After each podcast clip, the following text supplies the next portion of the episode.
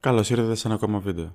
Σε αυτό το βίντεο θα συζητήσουμε τι κάνουν οι καλύτεροι traders. Είναι γεγονός ότι το trading έχει αρχίσει να γίνεται πολύ γνωστό στην Ελλάδα πλέον, αλλά δεν υπάρχουν τα επιθυμητά θα έλεγα αποτελέσματα αναλογικά. Αυτή τη στιγμή θα έλεγα ότι υπάρχουν πάνω από 300 ενδυνάμει traders στην Ελλάδα, αλλά max από αυτούς να βγάζει ένας-δύο ε, σταθερά χρήματα. Το οφείλεται στο ότι δεν έχει παρουσιαστεί το trading όπως θα έπρεπε. Δηλαδή υπάρχει η φήμη ε, θα βγάλω γρήγορα χρήματα, θα βγάλω χρήματα χωρίς να μελετήσω, θα βγάλω χρήματα χωρίς ε, να κοπιάσω. Αλλά δεν είναι καθόλου έτσι. Πάμε τώρα να δούμε τι κάνουν οι καλύτεροι traders. Αρχικά, πρέπει να υπάρχει μια μελέτη γύρω από το πλάνο σου. Τι εννοώ; Εννοώ ότι πρέπει να υπάρχουν κάποιες ώρες μέσα στη μέρα που να μελετάς, να έχεις έχει ε, σημειώσεις πάνω γύρω από το πλάνο σου, ώστε να το βελτιώνεις καθημερινά. Οι σημειώσεις που χρησιμεύουν, χρησιμεύουν το να βρεις το pattern που κάνεις, ίσως κάποιο λάθος. Οπότε, κοιτώντας τις σημειώσεις σου,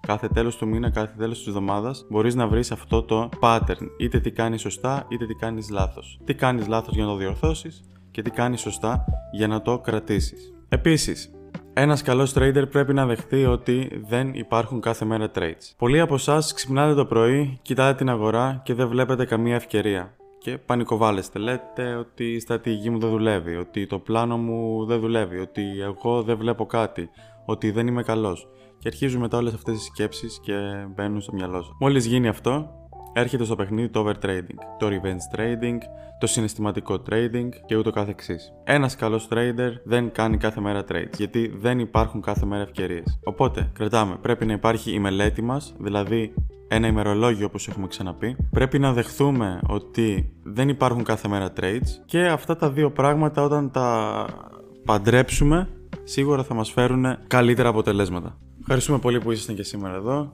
Ό,τι απορίες έχετε στείλτε μας στα social media και θα χαρούμε πολύ να σας απαντήσουμε.